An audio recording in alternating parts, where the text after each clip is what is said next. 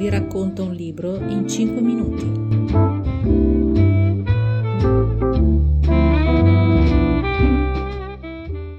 In Becoming Myself, Irving Yalom racconta la sua vita, alternando il percorso professionale a spaccati di vita familiare.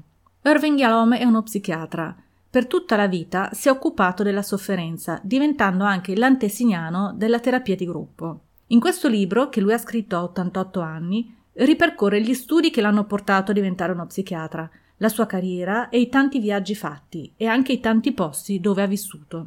Ha sempre però avuto come punto centrale della propria vita la sua famiglia, sua moglie prima di tutto e i suoi quattro figli.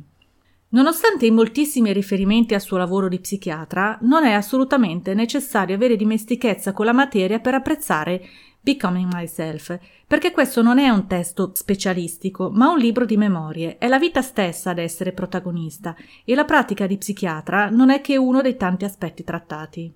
A 14 anni un episodio conduce Yalom verso la sua professione futura. Suo padre sta molto male e sua madre imputa al comportamento del giovane Irving le gravi condizioni in cui sembra versare l'uomo. Nel cuore della notte un medico visita il padre di Irving e rassicura tutti quanti, non è niente di grave. In quel momento ho deciso di diventare come quel medico, scrive Yalom, esprimendo l'intento di dedicare la propria vita a dare conforto a coloro che come suo padre e come lui stesso in quella notte sono attanagliati dall'ansia e dal senso di colpa o sono sopraffatti dalla rabbia e dalla sensazione di non essere compresi.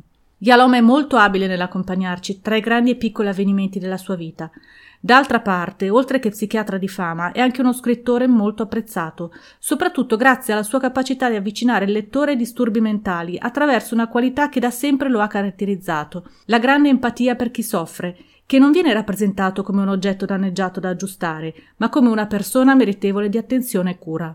Molte delle sue energie sono state spese nella conduzione e nella teorizzazione della terapia di gruppo, in particolare per i manati terminali, è attraverso questa esperienza che Yalom è arrivato a confrontarsi con la paura più grande dell'essere umano, la morte.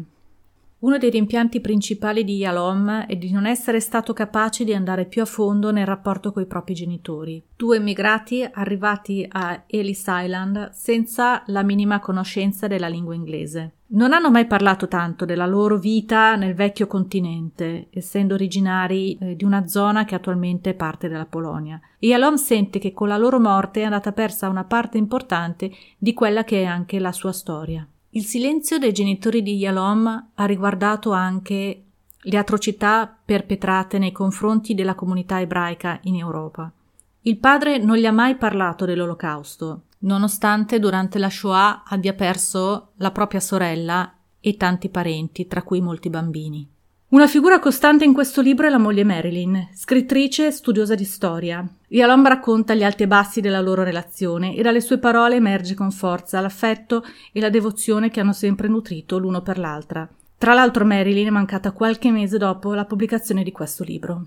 Becoming Myself è da leggere se amate le memorie coinvolgenti ed oneste. Se avete un debole per la psicologia e i casi umani, è soprattutto da leggere se non avete mai sentito parlare di Irving Yalom.